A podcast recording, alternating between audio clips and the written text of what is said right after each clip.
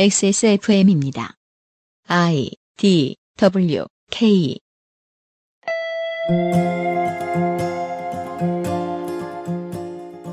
자식들은 선택에 의해 노부모를 요양보호시설에 보내드릴 수 있습니다. 당연히 그럴 수 있죠. 국가와 지자체는 평생 국가의 세금 내온 국민들을 돌보기 위해 여기 들어가는 비용을 세금을 통해 상당 부분 충당해야 합니다. 당연히 그래야 하지요.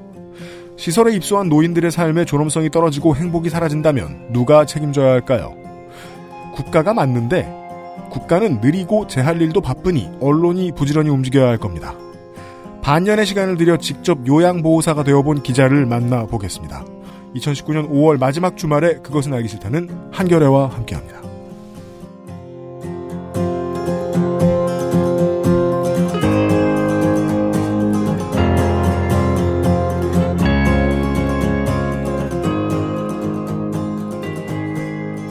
지구상의 청취자 여러분 주말이 온 곳도 있고 아닌 곳도 있지요. 주말 잘 보내십시오. 319회 토요일 순서에서 인사드립니다.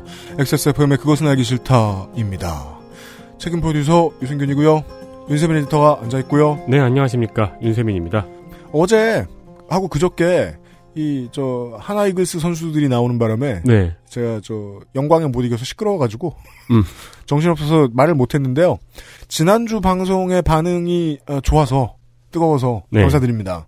네, 방송 작가 유니온의 집행부 여러분들, 방송 작가인데 방송인처럼 잘하시더라고요. 아, 이제 모니터를 해봤는데. 목소리도 다 좋으시고, 네, 목소리 다 좋으시고, 마- 워딩 뭐 다 좋으시고. 그니까요. 네. 아, 이 방송하는 사람들, 그, 압구정에서 술자리에서 얼른 옆에서 들어보면은 그렇게 상소리를 잘하는데, 말이 왜 이렇게 정돈돼서 나왔나 봤더니, 다 그분들의 몫이었더군요. 네. 네. 평상시에 말을 이렇게 잘하는 분들이었어요. 모니터를 해보니까 더 놀라게 되더라고요. 그리고요, 이런 거 어떤 칭찬은 하면 남욕이 되잖아요. 네. 웬만하면 해서는 안 되는 칭찬들도 있거든요. 음. 한, 하지 않을 수가 없어요. 여적지 나온 게스트들 중에 분리수거 어떻게 해야 되냐를 자세히 꽃, 그 꼬치꼬치 캐물은 유일한 게스트였습니다. 게스트가 아니고, 뭐 직원 포함해서. 7년 만에 최초였습니다. 네. 직원이라고 치죠. 아무렇게나 버리고 가면 제가 궁시렁궁시렁 하면서 아, 저는 그거 되게 놀랬거든요. 되게- 쓰레기를 쓰레기통에 버렸는데 화가 나신 거예요. 왜지라고 곰곰이 생각해봤는데, 그, 거기다 분리수거 해야 되는 거더라고요. 물로 씻고 막 이러면서 내신세 막 탓하고 있고 그걸 먼저 물어보신 분은 처음 봤습니다. 네. 최초의 게스트였습니다. 네. 방송국에서 얼마나 생명과 같은 일들을 하고 계신지 저희들이 정말 몸으로 체험했습니다. 말로 듣기, 듣는 거하고 상관없이요. 네. 예. 아, 매우 반가운 시간이었고, 여러분들도 반응, 좋은 반응 보여주셔서 매우 감사드립니다. 아, 그리고 잘 나가는 프리랜서를 만나는 건 굉장히 놀라운 일이에요.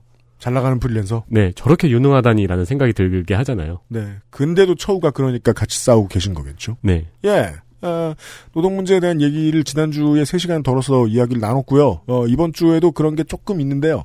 이번 주보다는 아마 다음 주가 될 것 같습니다. 어, 오늘은 복지에 대한 얘기를 할 텐데 그냥 제도 얘기는 아닐 것 같습니다. 잠시 후에 시작을 하죠.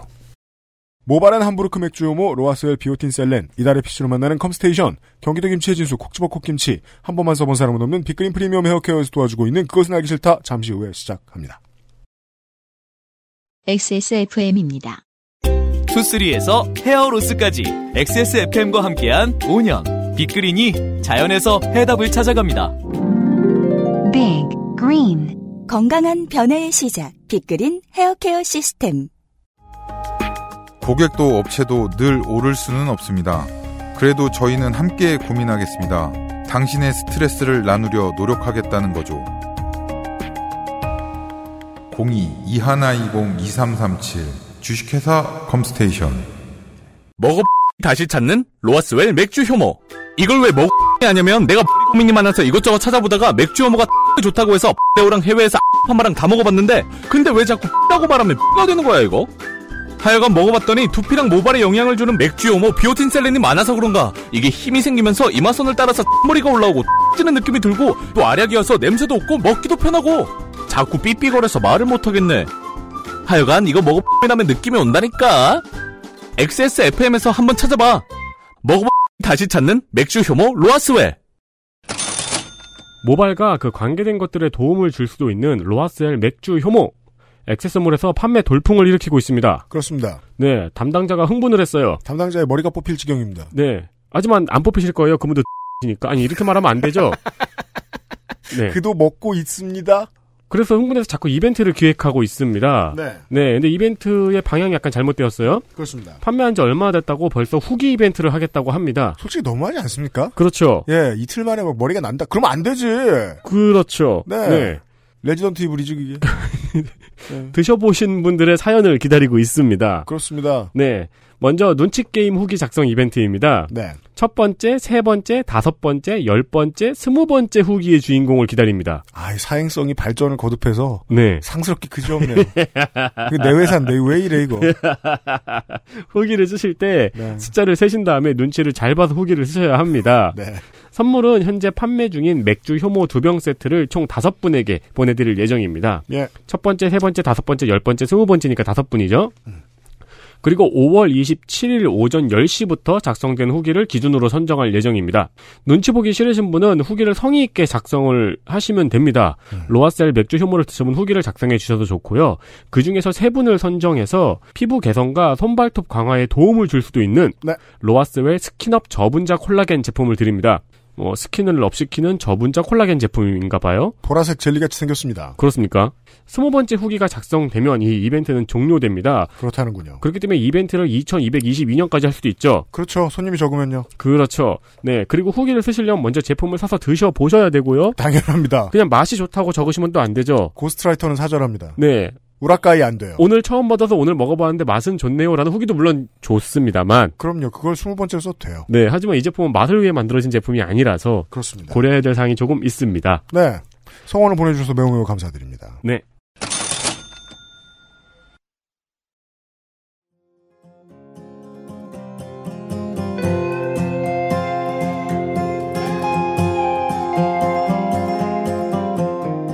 최근에 한겨레에서 이런 프로젝트가 시작됐습니다. 창간기획 대한민국 요양보고서입니다. 팟캐스트의 주된 청취자는 유튜브의 주된 청취자들보다는 한참 어립니다. 그래서 이건 유튜브용으로 아주 제- 제격인 컨텐츠인 것 같다는 들어요. 음, 네. 특히나 어, 종이신문에는 아주 어울리지 않습니다. 그렇죠. 요즘 종이신문을 보는 사람이 적기도 하고 너무 글씨가 작죠. 어르신들은 80년대나 90년대나 2000년대나 2010년대나 종이신문으로 한겨레를 보지 않습니다. 네. 어, 정말 필요한 사람들에게는 가지 않을 것 같아서 저희라도 한번 받아볼까 해요. 어, 이 시리즈의 최초의 기사는 기자가 직접 요양보호사가 되어본 것이었거든요. 어, 그래서 기, 요양보호사는 기사를 보내주셨잖아요. 네 클릭해서 앞부분을 읽고 깜짝 놀란 거예요. 왜요? 아, 그러니까 아우 이런 일을 하시는 분이 계시다니라는 아, 것도 이런 있고, 취재를 한 기자가 네네. 이런 네. 취재를 하신 분이 계시다니 직접 요양보호사가 되어가지고 음. 이런 모든 일을 직접 하시다니인데 사실 그런 취재는 종종 있잖아요. 그런 기획 취재는. 네 근데 읽어 내려가면 읽어 내려갈수록 대단하더라고요. 그래요? 네 뭐가요? 글씨만 읽고 있는 가슴이 너무 먹먹해요. 아 그건 좀 있죠. 네 제가 더 대단하다고 생각했던 건 요양보호사는 키자니아에 가서 될 수 있는 것이 아닙니다. 네, 자격증을 따야 돼요. 그죠. 공부를 봐야 되고 음, 시험을 봐야 되고 음. 취업을 해야 되고 네, 하루만 일해보면 안 됩니다. 정치인도 아니고. 네. 그 기간을 다 썼다는 거예요, 기자가. 그가 쓴 기사의 일부를 잠깐 좀 들어보시겠습니다. 오늘의 시작은요. 순실 할머니가 5년 동안 누웠던 침대는 금세 깨끗이 치워졌다. 작은 체구 탓에 살았을 적에도 할머니가 없는 것처럼 느껴지던 침대다. 지난 한 달 동안 목욕 시간을 제외하고 할머니는 한 번도 침대를 벗어난 적이 없다. 기저귀를 차고 누워 전등이 켜지면 눈을 떴고 전등이 꺼지면 눈을 감았다. 가끔 머리맡에 손바닥만한 은색 거울을 들여다보는 게 할머니가 하루 중 유일하게 자신의 의지를 담아 하는 행동이었다. 그런 할머니에게 식사 거부는 요양원을 향해 마음을 내보이는 유일한 행위이기도 했다. 그동안 감사했어요. 5일이 지난 17일, 순실 할머니의 장례를 치른 내 딸이 요양원에 찾아왔다. 손에는 큰 사과 상자가 들려 있었다. 한동안 할머니 침대를 지켜보던 딸들은 30분 뒤 요양원을 떠났다. 머리맡에 놓였던 은색 거울과 할머니가 좋아했던 꽃 모양 진주알 팔찌는 가져가지 않았다. 할머니의 유품은 검은 봉지에 담겨 쓰레기통에 버려졌다. 204호에 남은 할머니들은 누구도 순실 할머니에 관해 묻지 않았다. 우는 사람도 호들갑을 떠는 사람도 없었다. 거실 칠판에 정순실 이름 옆에 적힌 퇴소라는 빨간 글씨만이 할머니의 죽음을 기록했다. 2014년 요양원에 입소한 정순실 할머니는 그렇게 죽음으로써 요양원에서 퇴소했다. 어떤 감정이 다가오기 전에요. 안에 한참 들어가 보고 있지 않고는 나올 수가 없는 글입니다. 네. 이 취재를 직접 한 기자를 모셨습니다. 한겨레의 권지담 기자입니다. 반갑습니다. 네, 반갑습니다. 권지담 기자입니다. 이번 주와 다음 주에 권지담 기자하고 요 얘기를 좀 해볼 거예요. 네. 그 저희 스튜디오에 기자님이 오신 분이 몇 번 있긴 했는데 사람들은 김민아를 기자라고 부르죠. 네. 네. 이렇게 진짜 생생하게 기자가 왔구나라고 느껴진 적은 처음이에요. 아, 똑바로 해본. 네. 그 PD 수철 PD들 제외해야죠. 그분들은 PD니까. 아, 네. 아니, 방송을 준비하는 그 잠깐 시간 동안 몇 통의 전화를 받고 몇 건의 문제를 해결하고. 되게 바쁘셨다. 네. 부끄럽습니다. 네. 한결에 아까 고백해 주셨어요. 한결에 입사한 지 얼마 안 되셨다고. 네, 뭐 부끄럽게도 아직 1년이 안 됐고요. 네. 원래는 SBS CNBC라는 경제 방송에 있다가 네. 지난해 7월에 한겨레에 와서 지금 24시 팀 사회부에서 근무를 하고 있습니다. 작년 여름에 오셨다면 네, 이 프로젝트가 거의 처음 맡은 큰 프로젝트예요. 그렇습니다. 거의 오자마자 이 고- 개고생을 네, 거의 제가 기자인지 요양보호사인지 약간 헷갈릴 정도로 상당 부분을 와서 계속 요양 기획에 투입이 됐었습니다. 음. 그렇죠. 네. 네. 왜냐하면 이 취재 하나를 위해서 작년 9월부터 공부를 시작해서 12월에 자격증을 따셔서 올해 1월에 취업을 하셨댔거든요. 네. 7월에 한결에 입사하셨으니까 네. 사무실 두 달 나오다가 그 다음부터 저쪽에 무관도를 가신 거예요. 네, 그렇다고 봐- 스파이로 봐야죠. 가신 거예요. 네. 근데 요양보호사 공부하실 때 공부만 하신 건 아니죠. 네, 저희가 240시간인데 거기에 실습도 포함이 되어 있습니다. 어, 그리고 그 사이에 회사 일도 하셨죠. 네, 그렇죠. 이게 이제 지난주에 저희가 말한 내용이거든요. 아, 네, 노동 어, 문제를 고발하면서 본인의 노동 문제를 챙기지 아. 못하는. 개고생하는 그죠. 네. 근데 저는 정말 이거는 거짓말이 아니라 어, 학원에 다니는 동안은 그 근무에서 배제됐었어요. 아. 네. 네. 그리고 취업을 하고 하기 전까지도 주말 근무를 좀 한 것뿐 외에는 음. 어, 학원과 이 요양 기획에 집중할 수 있도록 회사가 배려를 해줘서 음. 제가 라인에서 보통 사회부 기자는 라인을 담당하고 있는데 네. 네. 거기서는 제외가 됐었습니다. 라인. 특별한 제보나 속보거리와 관계가 먼 일정 지역을 기자 한 두 명이 맡아 해당 지역의 기사가 될 만한 일을 취재하는 기자들의 업무 혹은 그 기자들이 일하는 지역을 뜻합니다. 사회부, 경찰 담당 기자들에게는 흔히 이런 지역별 라인이 배정되고 이 라인 시스템에 투입되는 기자는 보통 신참이지요. 그럼 지망생일 때까지 합해서 6개월간 요양보호사의 기믹을 쓰고 계셨던 거예요. 네, 그렇습니다. 네. 그 학원을 제가 기억나는 게 지난해 딱 추석 때부터 시작했어요. 추석. 네. 네. 그리고 설날 일을 하기 시작했거든요. 음. 그 명절과 명절 사이를 반년이에요. 네, 음. 정말 네. 그렇게 보냈고요. 학원에서 그 중년 여성분들이랑 아주머니들이랑 학원을 매일매일 같이 다니다 보니까 반찬도 싸서 점심도 먹고 음. 같이 수다도 떨고 이런 과정에서 진짜 기자라는 사실을 자- 가끔 잊을 정도로 푹 음. 빠져서 이걸 준비했던 것 같습니다. 그러게요. 네. 나왔을 때 끝나고 나왔을 때 좀 허탈하셨겠어요. 아, 네, 아직 사실 끝나지 않아서 허탈한 감정을 아직은 느끼지 아, 못하. 이 취재 프로젝트는 아직 안 끝났죠. 네, 아직 벗어나지 못하는 느낌인데요. 네. 좀 요양원에 나올 때는 사실 저는 굉장히 아까 읽어주실 때 다시 울컥하긴 했는데 네. 어, 아직도 꿈에 할머니들이 가끔 나올 정도로 음. 그만둘 때 진짜 눈물이 많이 나왔었습니다. 네. 그 기사 내용에 나와 있는 요양보호사의 일과를 보면 이렇게 네. 써 있어요. 그 요양원의 일과죠. 네, 그렇죠. 아침 6시 기상 및 세수, 7시 20분 아침 식사, 오전 9시 기저귀 케어, 6, 9시 30분 목욕, 낮 12시 점심 식사, 오후 2시 20분 기저귀 케어. 이런 식이에요, 계속. 네, 맞습니다. 6시 소등, 저녁 7시 30분 기저귀 교체, 블라블라블라. 네. 그리고 이게 1분도 안 틀리고 매일같이 이렇게 진행된다고. 어, 1분만 빨거나 늦으면요, 호통이 내려와요. 누가요? 저희 요양보호사들 중에도 이제 고참, 고참. 선배들이 있잖아요, 선배라고. 네. 그러니까 제가 조금 급하게 움직이려고 하면 아니야, 아직 5시 10분이 안 됐어. 음. 뭐 이런 식으로. 네. 9분도 안 됩니다. 8분도 안 되고요. 11분도 안 돼요. 정말 칼같이 군대를 제가 가보진 않았지만 군대가 군대라면 이렇지 않을까? 아, 정말 이렇지 않을까 느껴질 정도로 그런 게 칼같이 이 시간들이 정말 지켜집니다. 그게- 어떤 일이 있어도요. 지켜줘야 되는 이유가 있나요? 그러니까 짧은 시간 안에 많은 일들을 해야 되다 보니까 이게 하나가 늦어지면 다 같이 밀려요. 음. 짧은 시간에 많은 일이라면 구체적으로 짧은 시간에 얼마나 많은 일인가요? 그러니까 사실 여기에 적혀 있는 거는 제가 핵심적인 거를 기사에 적은 거지. 음. 이 아침 예를 들어서 아침에 9시에 출근해서 기저귀 케어를 하잖아요. 음. 그리고 목욕 사이에 어떤 일이 있냐면 기저귀를 갈고 와서 이제 목욕을 시키기 위해서는 어르신들을 준비를 해야 되거든요. 네. 어르신 옷을 벗기고 침대 시트를 갈고 욕장 매트를 또 깔고 어르신을 휠체어에 앉히고 다시 목욕탕에 모시고 가서 씻기고 그 사이에 다시 오면 손발톱을 깎고 면도를 하고 뭐 이런 모든 과정들 그리고 청소 빨래 이런 것들이 지금 9시부터 사실은 거의 뭐 1시간 80분 안에 모든 것들이 이게 다 이루어져야 되거든요. 그러니까 이 제가 굵직하게 적은 거지 이 사이에는 요양보호사들이 계속 뭔가를 해야 해요. 그렇겠죠. 그리고 그 어쨌든 사람을 케어하는 거잖아요. 그렇죠. 상호작용도 있을 거 아니에요. 네, 만약에 한 분이 뭐 쓰러지거나 만약에 뭐 토를 하면은 이게 모든 일정이 또 무너지거든요. 뭐 싫다고 하실 수도 있고. 네. 그래서 정말 1분 1초가 생명처럼 좀 지켜져야 하는 부분들이 그래서 있습니다. 기획 기사는요. 대한민국 요양보고서라고 검색하셔도 볼 수 있고요. 네. 더 간단하게는 돌봄 ORG라고 검색하셔도 볼 수 있습니다. 네. 평가를 그래서 간단하게 이렇게 하셨어요. 돌봄이 아니라 처치다. 네. 시간이 너무 없어서 그렇습니다. 저는 이게 정말 거의 한 문장이 이 요양원이 어떤지를 보여준 대표 저도 문장이라고 꼽고 싶은데요. 네.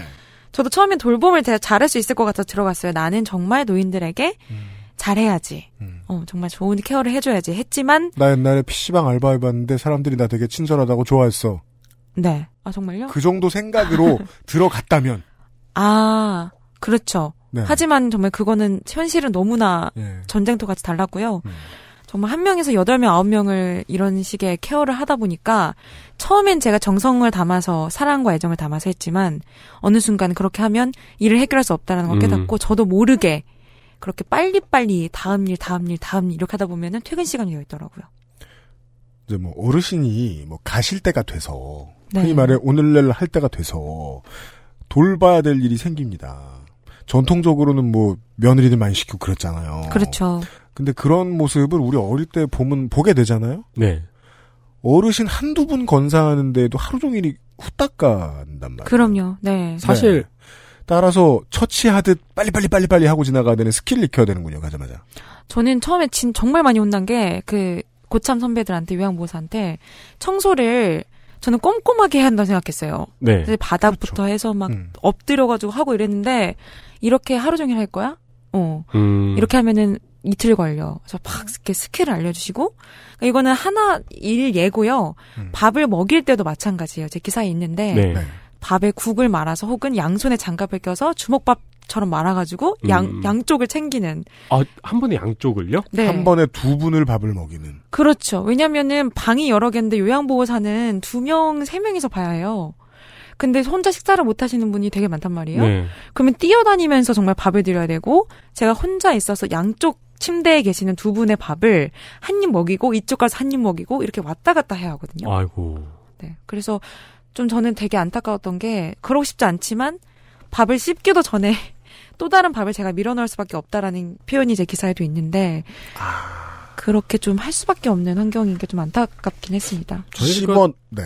저희는 노동 문제를 얘기하면서 주로 뭐 얘기하다 보면 이렇게 착한 사람과 나쁜 사람 구도로 되기도 하고 음. 사용자가 그렇죠. 노동자의 구도로 이야기를 하기도 하고 그러는데 지금 이 현상에서는 두 명의 인간이 예, 함께 눈에 밟히는 현장이네요. 어, 그 표현 너무 좋은 것 같네요. 네, 정말 저도 자괴감이 들면서도 네. 그런 자괴감이 들 시간이 없어져요. 음. 정말 몸이 바쁘면 머리가 이제 편안해야 된다고 하잖아요. 네. 진짜 그냥 당장 눈앞에 있는 것들을 해치워야 된다는 표현이 잘 맞을지 모르겠지만 그러다 보면은 저도 모르게 그렇게 하고 있더라고요. 네. 네. 돌봄의 대상이 되는 어르신들은 사람이니까 아, 그렇죠. 한 숟갈 들었을 때 우리도 마찬가지입니다. 씹어 넘기는데 10초가 걸릴 때도 있고 11초가 걸릴 때도 있고 맛있으면 15초가 걸리기도 하고 그건 그리고 이가 좋은 우리 얘기잖아요. 네. 아, 네. 30초가 걸리기도 하고 근데 이걸 당장 처리해야 되는 요양보호사는 다음 한 숟갈을 떠주는 데까지 뭐 8.5초 안에 반전, 반드시 끝내야 된다. 네. 라고 어, 생각하면 8.5초보다 더 짧은 것 같아요. 사실, 아, 저도 막 지금 고백하는 자리 같은데, 최대한 밥 위에 반찬을 꾹꾹 눌러 담아서, 가장 크게 어르신 입에 밀어 넣고, 그 밀어 넣네요. 네, 사실 그렇게 밀어 넣는 표현이 정말 맞는 것 같아요. 드리고 바로 옆에도 이제 주먹밥을 말아가지고 또 입에 넣고 그렇게 해서 두 분을 끝내고 또 다른 방에 가야 하기 때문이에요. 보통 인간이 네. 인간이 존엄을 존중받으면서 밥을 먹는 식사를 먹는 행위를 상상할 수 없군요. 식단을 선택할 권리도 없고요. 사실 그분이 말도 잘 못해요. 어르신들이 치매 노인은 그러니까 네. 두부를 싫어하는지 시금치를 좋아하는 사실 알 수 없죠. 저희는 음. 일단 여기 있는 밥을 제 시간 안에 드리는 것이시 요양보호사의 목표고 음. 그걸 해결하는 게 저희 일인 거죠. 그 하나 말고는 지금 해결할 겨를이 없는 거고. 네, 그리고 정말 안타까운 게 여기 일가표를 읽어주셨지만 음. 어르신들이 사실 하루에 할 수 있는 하는 일이 없어요. 음. 그러니까 누군가가 내 기저귀를 갈아주고 누군가 목욕을 시켜주고 목욕도 일주일에 한 번이거든요. 네. 그러니까 사실은 식사 시간이 말씀하신 것처럼 어떻게 따지면 노인분들에게는 가장 오늘 하루 중에서 네. 뭔가 의미 있게 내가 보낼 수 있는 시간일 수 있어요. 그, 그렇죠. 그렇죠. 식사라는 건 그리고 원래 그런 일이잖아요. 네. 그렇죠. 누군가와 눈을 맞추며 뭐 어떻게 할 수 있는 네. 건데 모든 존재에게 그렇죠. 그 시간마저도 사실은 5분에서 10분 내로 처리가 되는 부분은 어 사실 너무 안타깝게 느껴졌고 죄송한 마음이 지금도 큽니다. 적은 사람이 하면 놀이나 삶이 되는데 어, 대상이 많아지면 공장도가 되는군요. 네, 사실 그래서 제가 감옥이라는 표현을 기사에도 쓰긴 썼는데 참 수용소 같다라는 생각을 그런 점에서는 좀 했던 것 같습니다. 음. 네. 화장실에서 대변을 볼 수 있게 도와드렸다는 이유로 감사하다는 인사를 크게 받으셨다라는 네. 얘기는 앞뒤 파악을 안 하고 들으면 젊은 사람들은 이해할 수가 없어요. 상상조차 할 수 없죠. 네. 저도 들어가기 전에는 그랬어요. 제가 화장실에서 대변을 놓는 이렇게 행복한 일이라는 거를 요양원에 가서 알게 됐는데 예를 들어 뭐 일주일간 있던 변비가 오늘 해결됐다. 그 정도는 모르겠는데 그렇다고 아, 해도 네. 그 화장실 문 앞에 서, 서 있던 사람한테 고맙다고 감사할 정도까지는 아니거든요. 뽀뽀하거나 막 울기 직전까지 가진 않죠. 음. 그런 반응을 받으셨다는 거 아니에요. 그렇죠. 예. 그러니까 저는 그때 일한 지 얼마 며칠 안 됐을 때여서 잘 몰랐어요. 음. 근데 할머니가 치매가 워낙 심하신 분인데 제가 기자에는 혜자 할머니로 썼던 것 같습니다. 네. 저한테 이제 화장실을 데려가 달라 네. 기저귀를 제가 두세 겹씩 찬다고도 기사에 써, 써 있어요. 그러니까 하루 종일 두세 겹씩 기저귀를 깍깍하게 차고 계시는 분인데 저는 모르니까 거동을 하실 수는 있거든요. 잡아드리면 저 화장실에 데려갔죠. 네. 그래서 이제 앉혀드렸는데 너무 시원하게 대변을 보이더라고요. 그래서 저는 어, 너무 잘 됐다라고 했는데 이제 그게 평생 소원이었다라고 하시면서 그 치매 걸린 분이 그때는 정신도 또렷해지셔가지고 막 손등 볼 막 뽀뽀를 연신해 대면서 너무나 감사 음. 고맙다라고 말씀을 하시더라고. 요 자기 딸도 안 해준다고. 근데 제가 이제 그 뒤로 기사에 있는데 요양보호사 선생님한테 혼났죠. 왜 기저귀 찬 노인을 사람도 부족한데 요양 화장실 데려가서 시간을 그죠. 시간 문제겠죠. 네. 그때 제가 정확히 기억해요. 2월 6일 설날 휴무였어요. 네. 근데 그때 두 명이서 18명을 봤거든요. 음. 설날요. 네. 근데 설날은 그 가족들이 또 오느라 정신이 없는 날임에도 플러스 이제 사람이 두 명밖에 없는데 제가 그렇게 한 분을 대변을 느껴 잡고 있다 보면 나머지 한 분이 모든 상황을 관리해야 하거든요. 음. 그러니까 그때도 제가 어르신을 닦아드리고 뭐 이런 과정에서 변기까지 막히는 바람에 기존에 싸셨던 대변을 닦고 그 다음에 또 변기를 치우고 변기를 네. 뚫고 또 거동이 불편하신 노인을 방까지 데려다 드리는데 거의 20분 이상이 걸렸어요. 그러니까 이제 어디 갔었냐, 뭐 하냐. 그러게 내가 어? 왜 그분을 기저귀 자신 분을 굳이 화장실에 데려가냐라고 핀잔을 들었죠. 이건 굉장히 믿을 수 없는 이야기라서 코멘트할 수가 없네요.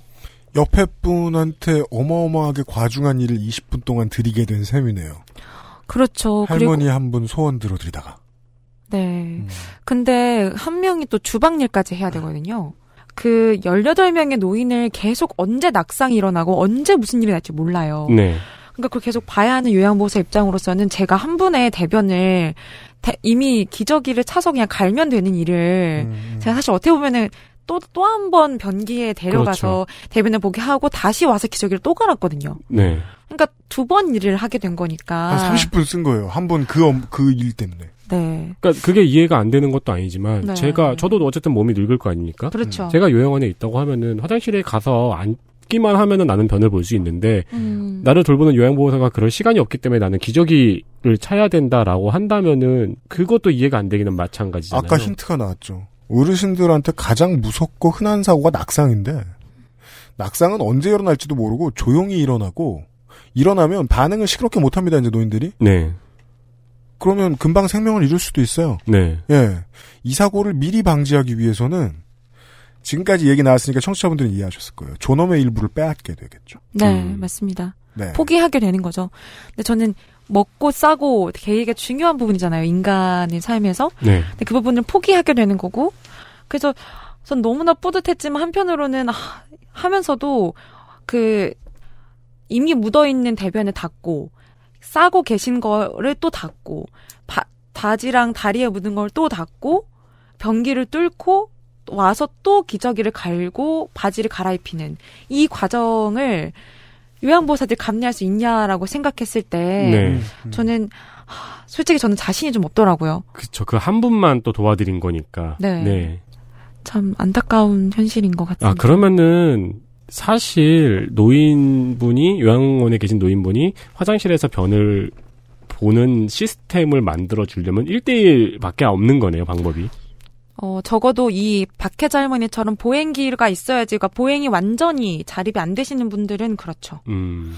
네. 처음부터 끝까지 누군가 지켜봐야 합니다. 네. 네. 아까 귀저귀 얘기하셨어요. 네. 제가 또 이해 못하긴 잘 모르는 분야가 이거예요. 귀저귀를 두세 겹을 해야 되신다. 아, 네. 이 이유도 결국 자주 돌보, 돌봐드릴, 한 분을 집중적으로 돌봐드릴 시간이 없기 때문에 생기는 일 같은데요. 네, 맞습니다. 일단은 남자 같은 경우는요, 남자 어르신 같은 경우는 이렇게 어, 이 성기란 표현을 써도 괜찮죠? 아, 네네. 성기가 앞쪽에 있다 보니까 대변을 가지 대변을 보시지 않고 소변만 볼 경우에는 음. 이큰 패드는 갈지 않아요. 음. 전체 큰 기저귀 대기저귀가 있고 일자형 기저귀를 대고 그렇죠. 성기 부분의 기저귀를 한 번 더 말아서 저희가 입히거든요. 네. 그러니까 만약에 소변만 볼 경우에는 굳이 대기저귀와 일자형 기저귀를 갈 필요가 없는 거죠. 음. 딱그 성기 부분에 있는 일자형 기저귀만 빼서 갈면 네.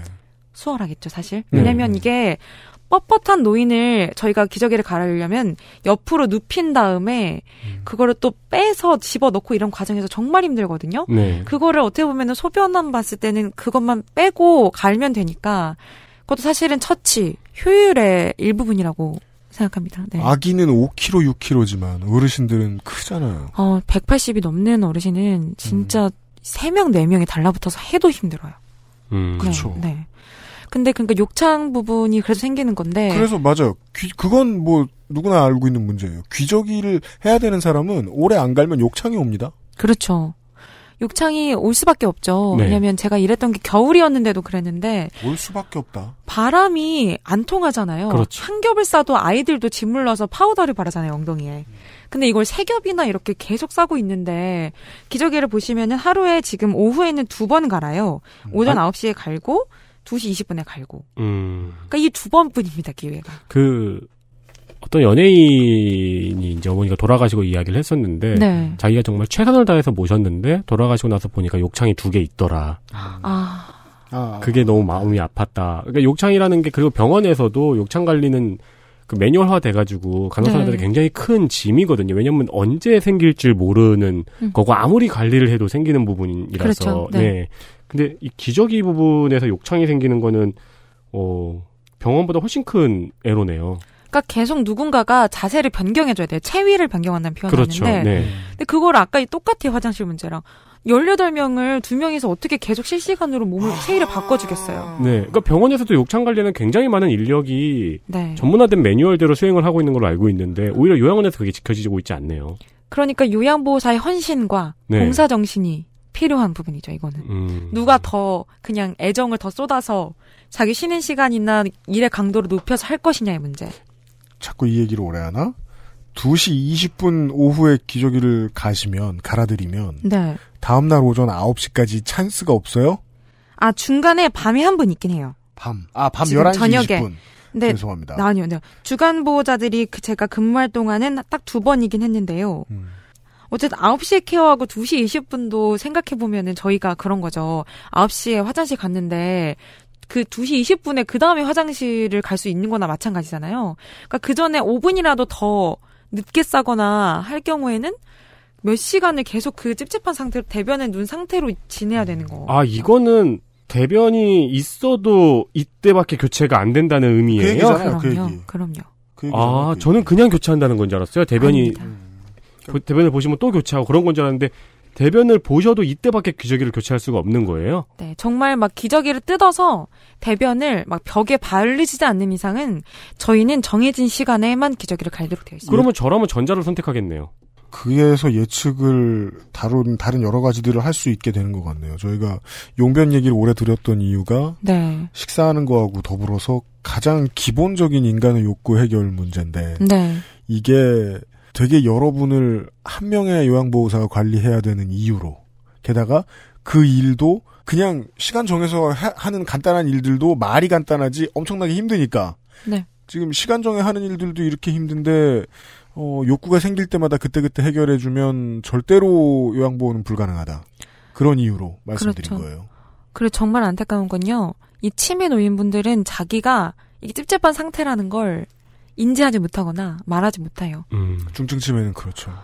네, 치매 얘기 나와서 말씀인데 네네, 기사에 그런 얘기 나옵니다. 입소 어르신의 90%가 치매다. 네, 근데 치매라는 게 보통 오는 데까지 오래 걸리고요. 네, 온 다음에도 단계가 상당히 여러 가지잖아요. 발현되는 예, 음. 스타일이.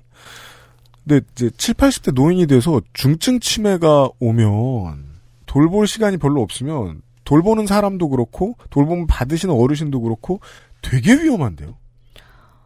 어, 네, 위험하기도 하고 치매 어르신 한 분 모시는 것도 지옥인데. 그냥 자기 생활이 없어진다고 보면 될 것 같아요. 사실 온 가족이 붙어도 역부족이죠. 가정에서는. 네. 막 말씀하신 것처럼 언제 무슨 일이 어떻게 발생할지를 전혀 예측 못한다는 점이 핵심입니다. 그러니까 네. 계속 누가 옆에서 붙어서 지켜보지 않으면 안 되는 거죠. 그래서 이제 뭐 정부가 치매 돌봄 국가제를 한다고 했지만 여전히 이 치매 환자들에 대해서는 뾰족한 대책은 아직은 없는 것 같고요. 그리고 제가 현장에서 느꼈던 가장 큰 문제는 치매 관련해서 이 치매 환자랑 정신이 멀쩡하신 분도 있잖아요. 인지가 있으신 분이라고 그렇죠. 하는데 같은 방에 노는 경우가 있어요. 음. 그러면 아까 말한 것처럼 대변을 바르거나 대변을 싼지 오래 냄새가 나요. 음. 하지만 그 방에 있는 정신이 멀쩡한 분은 그걸 견뎌야 하는 거죠. 음. 네. 같은 방에 있다는 이유로요. 네. 그걸 분류할 수 있는 시스템도 아직 개발이 안 되어 있다. 어, 현장에 이제 올해 요양원을 운영하신 분 얘기 들어보니까 그러면 개인실을 써야 되거든요, 사실은. 네. 근데 그럼 10만 원을 한 달에 입소자가 더 부담이에요. 음. 음. 근데 인지가 있는 분이 10만 원을 더 낸다. 그건 사실 뭐 저희가 강요할 수 있는 부분은 아니죠. 그렇죠. 그렇죠. 그리고 벽으로 칸막이를 쳐서 구분을 하면 좋지만 그 소방법으로 음. 또 막아져 있다고 하더라고요. 요양원은. 음. 아, 칸막이는 소방법에 네. 때문에 쓸 수 없다. 그러니까요, 네. 정말 바쁘고 정말 어쩔 수 없다는 걸 다 알았는데 결국은 어르신들의 존엄을 해야 하는 방식으로 유지할 수밖에 없네요. 지금 현실은 그런 것 같습니다. 안타깝지만요. 네. 이거 그 보호사분들한테 인터뷰만 해가지고 들었으면 이렇게까지 다가오진 않았을 것 같아요. 네. 네. 어, 그런가요? 네. 그렇죠. 저도 그냥 기사를 읽고 사전 취재했을 때랑은 정말 현장에서는 저도 모르게 아까 말했지만 처치를 하고 있는 자신을 보면서 많은 생각을 했던 것 같습니다. 아까 얘기했잖아요. 안 그러면 옆에 보호사 여러분들한테 피해가 가니까. 네. 한 명의 보호사가 갑자기 인간적이 되고 감성적이 돼가지고 어르신 한 분 다 챙겨드리고 막 이것저것 다 해드리고 얘기 다 들어드리고 그 효도가 괜히 어려운 게 아니라고 옛날 사람들이 그래서 얘기한 거 아닙니까? 네. 예. 근데 정말 치매는 학대, 그러니까 폭력이나 이제 그런 부분으로 발현될 수 있다라는 점에서 굉장히 위험한 것 같아요. 저도 제가 직접 침을 맞기도 했고, 음. 음, 침을 맞거나 정말 때 제가 맞거나 꼬집힘을 당하기도 했고요. 네. 주로 뭐 치매 노인 분들이셨나요? 침을 뱉거나 하신 분들은? 네, 당연히 치매고 힘이 치매 노인이 갑자기 힘이 세질 때가 있어요. 그럴 때는 정말 맞아요. 일반인들도 컨트롤할 수 없을 정도로 세지거든요. 음. 그럴 때 만약에 그걸 꼬집거나 뭐 때리거나 욕을 하거나 침을 뱉으면 정말 저희 요양보호사들은 속수무책으로 당할 수밖에 없는. 음. 그러니까 정말 그런 것들도 네 요양보호사들이 겪는 어려움 중에 하나입니다. 네. 음, 이 정도가 인트로라고 들어봐 주시면 좋겠습니다. 이런 세상이 있고 우리 중에 상당수는 이 세상을 거치게 될 겁니다. 네. 네. 이거는 아, 진짜로 남 얘기가 아니잖아요. 이번 주와 다음 주 토요일은 에, 다음 주 토요일에 그것은 알기 싫다는 이런 얘기를 하고 있어요. 광고 듣고 오겠습니다. XSFM입니다. 지루성 두피염이라 가렵고요. 머릿결은 푸석푸석하니 엉겨붙어요. 게다가 이젠 머리카락까지 많이 빠지니까 너무 불안한 거 있죠? 샴푸 아무거나 쓸 때는 이미 지난 것 같고 좋다는 거 많이 써봤는데 글쎄요. 뭐 없을까요? 빅그린 헤어로스 샴푸요. 구스베리 추출물로 모근을 더 건강하게 자연 유래 성분으로 자극 없는 세정력, 뛰어난 보습 효과와 영양 공급까지. Big Green 이젠 탈모 샴푸도 빅그린 헤어로스 샴푸. 콕 집어 콕. 식구가 많아도 나 혼자 살아도 김치는 콕 집어 콕. 시원한 백김치, 감칠맛의 갓김치, 아삭한 총각김치. 무게도 포장도 원하는 만큼 다양해요. 그러니까 김치가 생각날 땐 콕 집어 콕.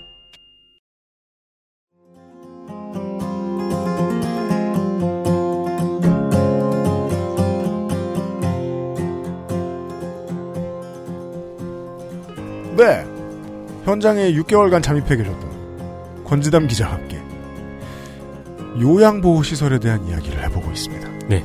어, 첫 시간은, 어, 오늘 시간은 요양보호시설에 이제 어르신들이 받게 되는 대접과 예, 어르신들의 일상들에 대한 얘기를 해볼 겁니다. 네. 기사에서 그 두 번째였나 세 번째 기사에 이제 만나본 할머니, 할아버지들에 대한 얘기가 나와요. 네. 그 중에 첫 번째 나오는 인물이 별명이 엘사인 할머니가 있었다는 얘기예요. 네, 그렇습니다. 예. 어, 이 할머니 얘기를 좀 드리면, 제가 일했던 요양원에 27분의 어르신이 있었는데요. 네. 그러니까 돌아가신 분을 포함해서요. 어, 잠깐만요. 그, 권 기자님이 일하시는 동안 돌아가셨다고요? 네, 맞습니다. 두 분이 제가 일하는 동안 돌아가셨어요. 두 달 일하셨나요? 한달 일하셨나요? 한 달이죠. 한 달인데 27분의 어르신 중에 두 분이 돌아가셨어요. 네. 사실 그것만도 이, 이쯤 죽음의 문제 앞에 다다르면 치매가 있든 없든 네. 심란하거든요. 옆에 있는 사람들. 저는 제가 보게 될 줄 몰랐어요. 한 달 사이에 사실은요. 음. 근데 아까 읽어주셨잖아요. 제 순실 할머니 침대 이야기요. 음. 그, 직접 돌보신 분. 그럼요. 그죠, 예. 제가 직접 돌봤죠. 이 딸들이 오시는 날도 제가 있었고요. 근데 아, 정말 저는 너무 충격적이었거든요. 아침에 출근했는데 새벽에 돌아가셨다. 음. 저도 "헉, 어머 어떻게 이럴 수가라고 하고 있는데 옆에를 본 순간 모두 다 약간 덤덤하신 거죠. 아무렇지도 않은. 어, 뭐 이런 일은 특이한 일은 아니다. 네. 그러니까 뭐 죽음이 뭐 이렇게 가볍 다는 소리는 아니고요. 그러니까 그만큼 이 죽음의 문턱에서 일하는 분들이 요양보호사인 거죠. 이게 정말 큰 사건이라기보다는 언제 언제 일어날지 모르는데, 그러니까 당장 내일 또 일어날 수 있는 네. 일인 거죠. 병원이나 특히나 병원, 장례식장 이런 곳에서 그 옆에서 보고 있을 때 죽음이 죽음을 가까이서 봤을 때 그 죽음이 슬픈 이유는 사회가 그 죽음을 처리하는 프로세스를 보고 있으면 되게 슬프단 말이에요. 아, 네. 나도 언젠가 저 과정을 거칠 테니까 그렇죠. 말 그대로 컨베이어 벨트를 거칠 테니까. 네. 근데 병원이랑은 상대도 안 될 것 같아요. 오랜 네. 시간을 보내시고 그렇죠. 이분이 104세셨거든요. 네. 이순실 할머님이 네. 예. 그러니까 뭐 굉장히 오래 어, 이 전에는 얼마 계셨는지 잘 모르지만 굉장히 오랜 시간 계셨겠죠. 음. 그리고 하지만 나갈 때는 이렇게 하루 아침에 치워진다라는 점이 음. 저는 마음이 굉장히 아팠고요. 아, 그런데 그거에 마음 아파하면 요양보호사는 못하겠네요. 처음에 제가 면접 볼 때도 그 얘기를 가장 먼저 물어보더라고요. 제가 만 그때 20대이긴 했으니까 네. 음. 밤에 밤에 돌아가실 때 무서워서 그만두는 분들이 많다. 음. 아. 그러니까 저는 그래도 아침 이분이 새벽 6시 50분에 돌아가셔서 제가 아침 출근했을 때 회의 때 이게 조회가 됐지만 새벽에 네. 밤에 돌보시다가 정말 그 임종을 보는 분들은 음. 그게 무서워서 도망가신다는 거예요. 그 음. 마지막으로 보는 분은 99% 요양보호사네요. 어 당연하죠. 무조건이죠. 왜냐하면 간호사나 사회복지사나 원장은 야간 근무를 하지 않기 때문이죠. 그러니 저도 돌아가신 뒤에 그분이 이미 나가신 상태로 그냥 침대만 빈 침대만 봤지만 정말 돌아가시는 그 상황 임종을 제가 본다라는 거는 정말 상상할 수 없는 일인 것 같아요. 네. 그리고 장례식장에서 그냥 일하시는 분하고 또 다른 점은요. 매일 피부를 부딪히고 목욕을 그렇잖아요. 시켜드리고 네. 기저귀를 갈고 네. 얼굴을 맞대고 그러니까 이게 저는 그래서 이 돌봄 노동은 그냥 서비스직과는 전 되게 다르게 구분돼야 한다라고 보는데요. 네. 그런 점에서 이 요양보호사들이 받는 그런 사망에 대한 느낌은 또 많이 다를 것 같습니다. 그러니까 생생한 삶의 마지막 과정을 그 병원은 며칠에서 몇 달을 보는데 네. 여기에서 일하시는 요양보호사분들은 몇 년 동안 못 쓸 수도 네, 있는 거예요. 그렇죠. 한 명. 아까 이 순실 할머니는 5년 네 네네. 단간 계셨다면서요. 네, 맞습니다. 그러면 보호사님들도 보호사님들인데 어르신들의 스트레스가 엄청납니다. 음, 예. 개인실이 아니잖아요. 개인실은 비싸니까. 네. 여러분들이 계시고 심지어 냄새도 알아요 서로 이제. 네. 예. 제가 또 기사에서 가장 슬픈 것 중에 하나가 그거였어요. 배변 색깔까지 닮, 닮아진다. 음, 네. 예. 생활이 일정해 버리니까 그렇죠. 공장도로. 네. 예. 음, 그걸 서로 다 아는 분들이 네. 어느 날 가신다. 몇 년 동안 보시다가. 음. 그러면 받는 스트레스가 있을 거란 말이에요. 아, 아까 인지가 좀 있으신 분들, 네. 그러니까 저분이 돌아가셨다라는 걸 아는 분들은 저기 이제 내 나이를 될 수 있다라는 그런 스트레스를 말씀하신 아까 거죠. 이 제가 얘기하려다만 그 엘사 할머니라는 분 네, 아, 네, 엘사 네. 얘기라고 있었죠. 스트레스의 사례를 얘기할 때 꺼내주시더라고요. 네, 그래서 이 할머니 같은 경우는 오래 계셨는데요. 음. 기초수급자셨어요. 기초수급생활자. 네, 네. 기초수급자는 정부가 장기요양보험 제도를 모두 100% 지급합니다. 네. 그런데 저는 이 할머니가 웃는 거를 본 적이 없어요. 한 달 동안. 음, 음. 다른 할머니들은 그래도 아까 뭐 뽀뽀를 한다던가 뭐 좋다 싫다 이런 음. 표현을 좋으시네. 하시긴 하거든요. 아무리 치매가 있어도. 근데 거의 감정이나 표정이 없으셨고 음. 그래서 되게 날카롭고 차갑 차갑다는 의미에서 우리가 이제 이런 식으로 이제 별명을 지어드렸었는데 음. 아그 이야기를 해야 할까요? 제 마지막 날. 네. 네. 음. 어 그러시던 분이라서 음. 요양보호사들 말도 안 건네요 이분한테는. 왜냐면 괜히 건넸다가 잔소, 음. 잔소리를 듣거나 아, 그러면은 그냥, 그냥 차가우신 게 아니라, 뭐, 가까이 다가가거나 말 걸어야 하는 상황이면 승질내고 그러셨을 거예요. 어, 저는 진짜 무서웠던 게 제가 막내잖아요. 네. 신입이잖아요. 그러니까 이분은 인지가 굉장히 또렷했어요. 아까 90%가 치매라고 했는데 제가 보기엔 거의 10% 중에 그냥 한 분 정도인데 음. 이거를 이렇게 하면 안 된다. 이건 저렇게 해야 된다. 물병이 뭐 미지근하다. 막 국이 뭐뭐 뭐 국에 건더기가 많다. 막 이런 잔소리를 저한테 엄청 하셨거든요. 음. 그러니까 뭐 저보다 오래 계셨으니까 당연히 요양원의 생태를 잘 아시겠으니까 뭐 음. 당연히 듣지만 어 그게 저도 되게 날카롭고 무서워서 저도 막 굳이 가서 옆에 앉아 서 사실은 막 이런저런 말씀을 못 건넸어요. 네. 그러다가 어 이제 하루는 뭐 제가 인사를 전 했다고 생각했는데 인사를 제가 안 했었나 봐요 할머니한테 음. 안녕하세요 뭐 어르신 근데 네.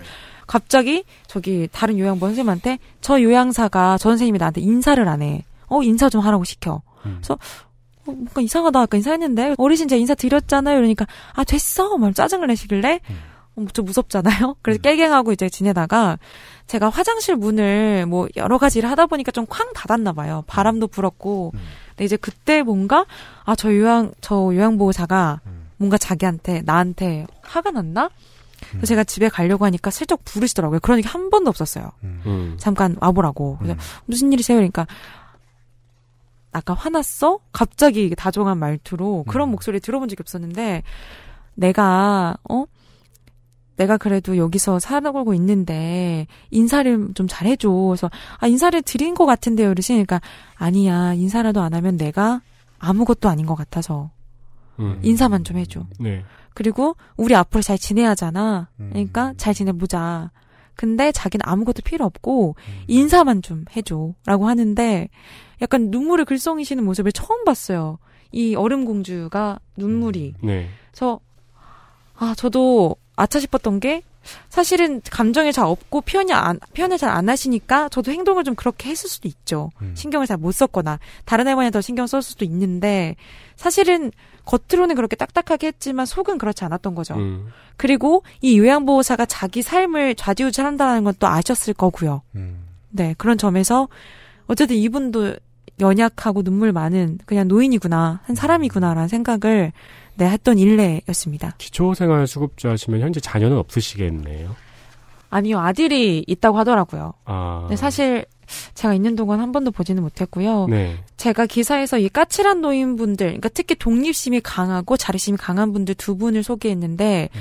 두분 공통점이 첫째는 오래 있었다는 점, 네. 요양원에. 그리고 네. 두 번째는 기초수급자라는 점이었는데요. 음. 놀라게도 이 두 분은 인지가 가장 뛰어난 분들이기도 했어요. 음. 뭔지 음, 알겠어요. 이걸 제가 뭐 단언하고 추측할, 단언할 순 없지만 사실은 요양원에 오는 분들은 누가 오겠, 누가 보내고 싶겠어요, 사실. 네. 자식분들도 돌보다가 혹은 뭐 어디에 맡겼다가 방문 네. 요양을 쓰다가 해도 해도 안 될 지경이 오니까 사실 저는 요양원에 보낸다고 생각하거든요. 치매 같은 경우에는 가정에서 한계가 오는 시점이 분명히 오니까요. 그렇죠. 아까 말씀하셨지만 더 이상 자기 삶이 뭐 유지가 안 된다거나 네. 또 돈벌이를 해야 되잖아요. 이 자기 엄마가 치매예요. 그럼 밥을 드리고 뭐 세- 그렇죠. 생활비를 해야 못하죠. 되는데. 계속 매여 있으면 못 하니까. 근데 인지가 뚜렷하신 분들이고 거동이 있는 분들이 왜 여기를 왔을까 생각해 보면 음. 이건 저의 추측이지만 네, 돌볼 자식이 없거나 음. 뭐 자식들이 이제 더 이상 뭐 잘 찾아보지 않거나 음. 이런 분들인 경우가 있었습니다. 거기에 들어가서 이제 좋지 않은 대우를 본의 아니게 받을 수밖에 없으니까 안 좋은 대우를 받았을 때는 까칠해지는 게 오히려 어, 인지가 또렷하다는 증거도 될 수 있군요. 네, 그렇죠. 다른 분들은 표현을 못 하니까요. 네, 그건 뭐 치매가 우려될 때는 좋은 신호일 수도 있지만 그냥 보통의 정신 건강을 생각하면 이런 단어가 등장하더라고요. 어, 이동 스트레스 증후군. 아, 네. 네, 이 엘사 할머니가 그런 걸 겪고 있는 것 같다라고 추측을 해주셨는데 이게 뭔데요? 어, 그러니까 이 엘사 할머니랑 아까 한 분 더 기초수급자가 있다고 하시잖아요. 네, 그러니까 기초수급자는 정부의 돈이 100% 나오잖아요. 음, 그러니까 제가 했던 요양원에서도 한 할머, 할머니 한 분을 음. 계속 왔다 갔다 이동시키는 거예요. 입소, 입소자 수를 막 맞추기 위해서. 어머 그게 뭐야? 아이고. 음, 그러니까 제가 일했던 요양원의 원장은 세 개의 요양원을 운영했는데요. 음. 이게 요양원 이 모든 요양원의 수급비는 요- 노- 입소자 노인의 수로 결정돼요. 네. 요양보다 숫자도 네. 입소 금도 비도 음. 그러니까 이 분이 가족들이 잘 안 오고 기초수급자라는 이유로 음. 요양보호사들은 그렇게 얘기를 했어요. 아니 왜 저분을 자꾸 딴 데로 옮겼다가 또 데리고 왔- 오셨다고 하더라고요. 제가 나간 다음에 한 음. 달도 안 된 사이에 음. 아, 그분이 왜 딴 데를 가고 싶겠어요. 근데 자꾸 그렇게 이동시키는 음. 그런 과정에서 분명히 저는 이런 스트레스가 있다라고 생각을 합니다. 놀라우면서도 놀랍지 않은 이야기네요. 네, 그렇습니다. 아, 아니 숫자를 숫자에 따라서 비용이 책정되는 거는 국가나 지자체 입장에서 보면은 맞는 당연한 거긴 한데 네. 이 현장에서는 이걸 맞추느라 또 숫자로 생각하다 보면은 쉽게 말해 돌리기도 할 수밖에 없군요. 그래서 정말 사람 그래도 요양부 선생님들이 그냥 네. 아 가깝게 가족들이 없거나 잘 안 오거나 음. 문제 제기를 잘 안 하는 분들을 그렇죠. 보내는 거다. 네. 왜냐면 사실 그 왔다 갔다 이동시켰던 분은 인지가 뚜렷할 뿐만 아니라 저희 요양원의 회장님으로 불릴 정도로 굉장히 친화력도 좋고 음. 모든 막 어르신들이 막 챙겨요. 지금 운동해야지. 똥 쌌어? 이렇게. 음. 어. 그런 분을 굳이 다른 요양원이 얼마나 낯설겠어요. 거기 아는 사람도 없죠. 음. 공간도 새로죠. 사실 저희가 이사만 해도 적응하는데 한참 걸리는데 회사만 그럼요. 바꿔도 그럼요. 이 삶의 공간이 하루 종일 또 있는 곳이잖아요. 음. 그걸 이렇게 왔다 갔다 이동시킨다는 게 이 분의 또 의지와 상관없이요. 음. 그건 정말 저는 정말 큰 스트레스라고 생각합니다. 음. 네. 일관된 얘기가 나오고 있습니다. 가족들은 아까도 뭐 살짝 비춰졌는데요. 그럼 네. 가족들을 자주 만나거나 자주 통화하거나 할 수 있는 어르신도 많이 보긴 힘드셨겠네요. 그 요양원에서는. 어, 우선 전화기가 있는 분이 일단 두 분밖에 제가 본 건 없었어요. 27분 중에요. 27분 중에 10%가 휴대전화. 안 됩니다. 그렇죠. 음. 그런데 전화 벨소리를 들은 적이 없습니다. 그러니까 그게 거는 용인 거겠죠? 음. 음. 그래서 자식들은 저는 먼저 전화하지 않는다. 어디 뭐 거는 용이겠습니까? 전화가 오지 않는 것일 뿐이겠죠. 아, 받는 용은 있죠. 전화라는 게. 아, 뭐 그렇긴 하죠. 그렇긴 네. 한데 물론 저는 한 번도 벨소리를 듣지 못했고 음. 제 기사에 나오는 그 전화기 방전된 할머니 사례 같은 경우도 항상 일어나면 전화기를 찾아요. 네. 없어지면 난리가 납니다. 음. 저희 모두가 뛰어들어 찾아야 해요. 네. 하지만 전화 벨소리는 울리지 않고 그러니까 이제 그분들한테는 이 전화기라는 건요. 맘대로 나갈 수도 없잖아요, 요양원은. 네. 비밀번호를 입력해야지 문을 나- 열고 나갈 수 있습니다. 음. 그러니 이 전화기만이 유일하게 바꿔과 소통할 수 있는 창구인 거예요. 당연합니다. 근데 네. 왜두 분밖에 안 가지고 계세요? 자식들이 안 준 거죠? 일단 치매가 90%라고 말씀드렸잖아요. 아, 밥도 혼자 못 드시는 분들은 사실 전화기를 사용하실 줄을 잘 모르죠. 네. 이, 이 방전된 할머니도 사실상 전화기를 어떻게 살- 쓸지 몰라서 저한테 전화를 걸어달라고 부탁을 하셨을 정도니까요. 음. 단축 번호를 가족들이 해줬음에도 불구하고 뭐 이렇게 누를 줄을 모르니까 음. 계속 최근 통화만 계속 누르니까 음, 최근 아들만 계속 연락이 되는 거예요. 네. 그러니까 저한테도 아들한테 연락을 바꿔줘서 제 아들하고 통화를 해봤어요 아드님이랑. 음. 그러니까 아 혹시 이분한테 연락을 해달라고 하는데 누구냐 이분이 오실이라고 하시던데 음. 아 저희 그 딴 딸인데 그 뭐 3번은 누르시면 연결이 될 겁니다. 그분한테 연락해 주시면 됩니다. 음. 그러니까 이제 어르신은 통화 목록에 그게 분이 딸 이름이 있음에도 불구하고 찾지를 못하니까 계속 아들한테 걸고 음. 제가 다시 연락을 눌러서야만 연결이 됐어요. 네. 그리고 한 번은 이제 전화기가 꺼져 있길래 저는 이게 음. 얼마나 할머니에게 중요한지 아니까 근데 또참잘 몰랐던 거죠 현실을 제가 충전을 해드려야 될 것 같아가지고 네. 쌤들한테 충전기 어딨냐 요양부 선생님들한테 했더니 충전기 없다 아 그러면 제가 같은 단전 단자니까 제가 제 걸로 할게요 가져올게요 이러니까 그냥 두시라고 왜요? 가족들이 알아서 제때 되면 충전해준다. 물어보고 우리가 해주면 된다. 그러니까 너무 자주 전화하는 것도 가족들이. 사실 좋아하지 않을 거다. 음. 가족이 충전해준다는 얘기를 들으니까요. 가족이 방문을 자주 하지 않지 않나요? 보통? 어, 특정 어르신만 자주 왔어요. 특정 어르신. 특히 아들 네. 방문이 많았고요. 네. 아니면 며느리 며느리. 두 분이 왔는데 한 한 세 명 정도가 그래도 자주 왔는데 그분들의 특징은 어, 입사한 지 얼마 안 되신 분들이 음. 주로 많이 오기도 했고 세 분이면 10%예요. 나머지는. 나머지는요, 제가 설날 때 보고는 사실은 크게 못 봤던 것 같아요.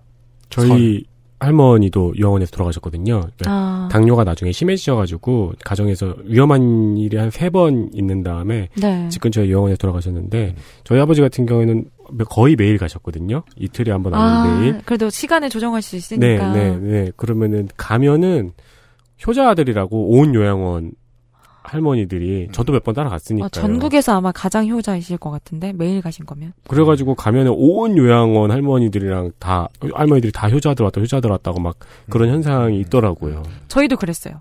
두 음. 분 아드님이 자주 오셨거든요. 네. 그러니까 다들 그 아들을 아드님을 알고. 네. 근데 사실 부럽지만 뭐 부러운 티를 내지 않거나. 음. 브론티를 어떻게 내요? 내면 내가 더 쓸쓸해지잖아. 그래서 아까 이 엘사 할머니도 그런 점에서 다시 생각해 보면 승질도 내고 말지. 감정이 자꾸 무뎌지고 맞아요. 한 두꺼워지는 거예요 심장 벽이. 감정을 무뎌지지 않게 만들어주기 위해서라도 그 꼬투리라도 잡아가지고 승질을 내고 그건 사실 요양원까지 아니고 우리들 부모님 도 그런 맞아요. 식으로 예, 저도 소통하려고 네. 하시잖아요. 가족을 심각하게 그리워하시는 분들도 계시겠네요. 그럼 어, 그럼요. 아까 그 변기를 제가 모셔다 드렸던 네. 똥을 시원하게 놓게 해드렸던 혜자 할머니가 대표적이었는데 기자님을 며느리로 착각하시는 분도 계시다고. 그 손자 며느리 손자 며느리. 예, 왜냐면 나이가 뭐 예, 아, 예, 아흔이 예, 넘으시니까 그냥 아우 너가 내 손자 며느리였구나. 내가 몰라봤다 미안하다. 그러니까 매일매일 패턴이 스토리가 달라져요. 뭐 오늘은 그래 우리 아들하고 몇 살 차이였지? 뭐 우리 손자랑은 잘 지내지? 내 처음부터 너가 마음에 들었다. 그래서 처음엔 이게 뭐지? 처음에 손부라는 표현을 제가 잘 못 들어가지고 저한테 뭐라고 하시는 건 잘 모르겠는 거예요. 손부 어려운 단어죠. 네, 잘 사실은 듣기 어려운 단어죠. 해소해서. 근데 사, 이렇게 어제 저희 선생님들이 아 젊어 젊은 아가씨라 손자면이라고 하나보다. 아, 그래서 어떨 때는 아줌마라고 불렀다가 어쩔 때는 손부라고 했다가. 아, 근데 한 번은 너무 인상 깊었던 게, 그러니까 매일 환각 증세가 심하셔가지고 아 손 우리 손자가 왔다 찾으러 같이 가자라고 계속 나가자고 하세요. 음, 어, 안 왔는데. 어떻게 음. 대처해야 어떻게 대처해야 돼요? 근데 계속 그러시면 일단 나가야 돼요. 손 붙 잡고 방 밖으로. 아. 그것까지 또 해드려야 돼. 아 그럼요. 계속 그러면 네, 네, 네. 괜히 못, 못 만나게 한다고 그런 소리를 듣는 것보다는 음. 어 그리고 그러면은 어쨌든 한 번은 나오시기 때문에 그러다가 또 낙상되느니 저희 그냥 한번 모시고 나오는 아, 나갔다 오는 게 그렇구나, 나요. 아, 낙상은 피해야죠. 그래서 그분이 약간 또 낙상 위험이 좀 있는 분이셔가지고 네. 데리고 200 이분이 207호인데 201호까지 꽤 길어요. 네. 어, 예. 갔어요. 음. 아 간느라 가자 가자 갔는데 갑자기 그 201호 문을 열더니 "헉, 아들이냐 딸이냐? 그래서 제가 무슨 말이지? 그냥 아들 아들이에요 했더니 아휴 고맙다. 아들 낳아줘서 고맙다. 아, 음, 음, 음. 막- 무슨 상황인지 알겠어요. 근데 네. 막그 보행기를 막 흔들고 팔짝팔짝 뛰시면서 너무 행복해 하시는 거예요. 아, 그러니까 이제 손자가 아들을 낳았던 상황을 생각하신 거 떠올리신 거예요. 그렇죠. 네. 그렇죠. 네, 좀 먹- 먹먹했던 아 지금 떠올리기만 해도 되게 먹먹하네요. 네, 네. 그래서 먹먹해 하면 안 돼요. 이 먹먹해 하기 시작하면은 네. 그 방송 진행도 못할 뿐더러 아 네. 그렇죠. 녹음하는데 다시 시간 걸릴 거예요, 지금. 어쨌든 듣다가 가족을 우리도, 아, 지금 저희 우리도 셋- 울다가 저희 셋 중에서 유일하게 유피디만 제정신을 붙들고 계십니다. 네, 정신이 네. 예. 상상을 하시는 것 저는 같아요. 제가 계속 지금 난 연쇄살인범, 연쇄살인범이야 이러면서 이제 감정이입하고 있어요. 난 아무것도 슬프지 않아 이러면서. 아, 예. 그리, 네, 그리고 가족 그리워주는 하나는 예는 간단한 네. 거는 음. 저희가 요양보사들 트로트를 뭐 오후에 프로그램이 따로 없으면 그냥 불러드리는데 아 진짜 일 많네. 눈물 젖 저희 춤도 추고요. 네, 탬버린도. 흔들합니다. 눈물 젖은 두만강 노래. 아 잃어버린 30년 아시나요 노래? 네. 네네 압니다. 어 아시는군요. 네, 모르는 사람은 나이를 좀 예측. 그렇습니다. 네, 네. 그래서 저는 사실 모르 작년까지 20대셨다면서요. 네. 어느 순간은 감정이 없어야 되고 어느 순간은 감정을 끝까지 끌어올려야 되네요. 그러게, 그렇죠. 그러게. 아, 장난 아닙니다. 네 노래를 뭐 몇 번이나 불렀는지 모르겠어요. 예. 그- 그 그 노래. 그 덕분에 트로트를 많이 알기도 했는데 그 노래를 중간에 어머니 뭐 아버지 이런 부분이 있어요. 네. 그 부분을 요양보호사가 부르면 어르신들이 눈물을 흘리세요. 아유, 그렇죠. 그 감정이 없는 분들도 네. 그냥 그 어머니 아버지 그 구절에 그냥 눈물을 뚝뚝 흘리시는 거예요. 그러니까 이게 나이가 든다고 해서 몸이 아프다고 해서 뭐 네. 치매 걸린다고 해서 이 가족에 대한 그리움이 사라지는 건 아니고 제 생각에는 죽음이 다가올수록 더 그렇게 환각과 환청 그리고 가족의 그리움이 커지는 것 같습니다. 네. 네. 그래도 젊은 사람들이 의무적으로 명절이 되면 만나러 오긴 할 겁니다. 우리나라는 또 그런 게 있죠. 네. 대명절 찾아봐야 된다는. 네. 네. 요양보호소의 명절 분위기는 어때요? 어, 전 제가 명절 첫날부터 일했거든요. 2월 4일부터 4, 5, 6을 매리 3일이 일했습니다. 아, 명절 모습을 처음 보셨군요. 네. 첫, 사실 첫 모습이 명절이었군요. 네, 첫 출근이. 음. 근데 제가 일부러 사실은 설에 꼭 보고 싶어서 설풍경을 음, 네. 그때 맞춰서 취업을 어떻게든 부단히 하려고 한 것도 있는데. 네. 산업 스파이인 건 맞고요. 네. 네, 맞습니다. 아니 요양원에서는 기자분이신 걸 알고 지금요? 원래 그 일하실 때 당연히 처음엔 몰라야지. 절대 모르죠. 아마 그렇죠. 지금도 원장은 모르는 것 같아요. 전화 안 하시는 거 보니까. 어, 다행입니다. 솔직히 약간 다행인 면도 있는데. 네. 네, 어, 무슨 얘기, 아, 설 얘기하고 있었죠? 네, 설, 설. 어, 설이 되기 전부터 제가 설 직전에 인천에서 잠깐 3일 일했어요. 아까 한 원장이 3개를 한다 그랬잖아요. 네. 그러니까 같은 이유인 게 한 요양원에 요양보호사가 근무 시가 부족하니까 아, 보호사도 숫자 맞춰서 돌렸군요. 저를 3일만 아이고. 일찍 좀 나와줄 수 있냐고 인천 요양원에 먼저. 네. 그러니까 제가 취업한 곳은 부천이지만 3일 먼저 일을 했었거든요. 음. 근데 그때부터 이제 할머니들은 시작돼요. 하, 내 목욕 날짜가 언제야? 나 씻고 아들 집에 가야 되는데 어떡하냐고. 자기 목욕이 무슨 요일이냐고. 몇, 바쁘시군요. 며칠이냐고. 그러니까 그만큼 설을 목, 목 빠지게 기다리는 거예요, 어르신들은. 예, 며칠 예. 전부터 계속 세요. 매일 물어봐요. 그리고 반대로 생각하면은 모든 분들을 설 전에 시켜드릴 수가 없네요. 당연하죠. 아, 그러네. 모든 한 분들이 번입니다. 모든 분들이 설 전에 씻기를 원하시는데 네. 근데 다행히 그분이 설 전날 시- 목욕이 있는 거예요. 네. 어찌나 좋아하시던지. 그러니까 평상시엔 내가 냄새가 나도 된다는 거죠. 사실 사람이 일주일 동안 안 쓴다고 생각해 보세요. 근데 그 모습을 가- 자기 가족한테 보여주고 싶을까요? 사실 아무리 가- 다, 자식들이 보냈지만 저는 자식들 앞에서만큼은 그래도 온전한 모습, 깨끗한 모습을 보여주시고 싶은 건 자존 노인들의 마지막 남은 자존심 같은 거라고 저는 생각을 하는데요. 그럼요. 부모님한테 옷 사드리면은 높은 확률로 부모님은 그 옷을 명절에 처음 입으시거든요. 음, 아, 음. 아끼죠. 아껴 놓으시죠. 그래서 어쨌든 설 전부터 그렇게 목 빠지게 기다리는 것부터 시작해서요. 음. 설 당일은 저희는 정신이 없긴 없는데요. 어, 다 오는 만큼 안 오시는 분들의 분의 소외감은 배가 됩니다. 그런 문제가 있겠죠. 모두가 오잖아요, 대부분. 네. 근데 방을 또 같이 쓰잖아요. 네. 생각해 보세요. 저는 옆에 할머니의 가족이 막 대가족이 와요. 어때 손자 손녀가 오는 곳도 있어요. 왜냐면 1년에 한 번이기 때문에 제가 보기엔 제사가 끝나면 다 같이 몰려오는 것 같아요. 그렇죠. 음, 물론 오래 있지는 잘 않으셨는데 뭐 그래도 앉아 있는데 옆에 자기는 혼자 있어야 되는 거죠. 그리고 또 하나는 할머니는 아들을 미국에 뭐 유학을 보내셨대요. 네. 그러니까 아들이 있어야지 오는데 딸은 못 와요. 네. 아시죠? 뭐그 진짜 시댁에서 일을 음, 해야 하니까요. 음. 그러니까 계속 그러 그럼에도 혹시나 계속 머리를 몸에 내밀고 기다리는 거예요. 딸랑 할 때마다 혹시나 아이고. 알죠. 알지만 혹시나. 그러니까 그 마음이 어떤 마음일까? 1년에 하루 기다리는 마음이. 그리고 진짜 되게 시- 재밌는 게 그렇게 막 축 처져 있는 어르신들이 가족이 오면은 그렇게 활기차듯이 찾으시고 음. 저분이 저분이 맞나 싶을 정도로 그렇죠. 네 그리고 되게 이제 막 이제 여기가 아프다 저희가 아프다 이렇게 막 애교 전에 애교라고 생각하는데요 음. 수정도 부리시고 아이처럼 네, 네, 네. 하지만 근데 어쨌든 이게 전 불편한 진실이라고 생각하는 게요 네네네. 유치원이 되게 요양원이랑 비슷한데 네. 맞아요. 비리 부분도 그렇고 네. 유치원은 엄마들이 굉장히 적극적으로 알리려고 하죠. 네. 그렇죠. 그리고 노력하죠 막. 근데 전 솔직히 요양원은 굉장히 조심스러웠던 게 이걸 과연 알고 싶으실까? 음. 과연 음. 오히려 그냥 좀 모르고 싶진 않으실까? 구체적으로 디테일하게 네. 알면 알수록 불편해지는 거죠. 이런 문제는 뚜껑 처음 여는 게 너무 어렵잖아요.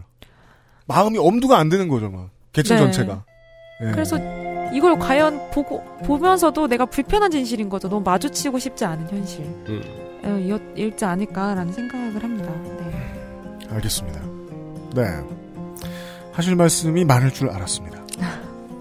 게다가, 네. 어, 그, 여기저기 돌아다니시는 습관이 있네요, 화법에? 네. 음, 네. 네. 어머, 그러셔서, 그렇군요. 네. 어, 한결의, 죄송합니다. 예, 한결의 팟캐스트에 나오는 모 아저씨를 살짝 떠올렸네요. 여기, 여기 조금, 조금 전까지 여기 앉아 있다. 네. 자, 내일은 좀 정신 바짝 차리고, 네, 뭐 저는- 묻는 거에만 답을 좀 하도록 하겠습니다. 적어도 요양원에서 건담으로 가진 않으시니까요. 아, 그건 그래요? 네. 아, 양반이지, 물론. 네. 그렇게 생각합니다. 네. 네, 초장에 김민아랑 비교해서 죄송합니다. 아닙니다. 네. XSFM입니다.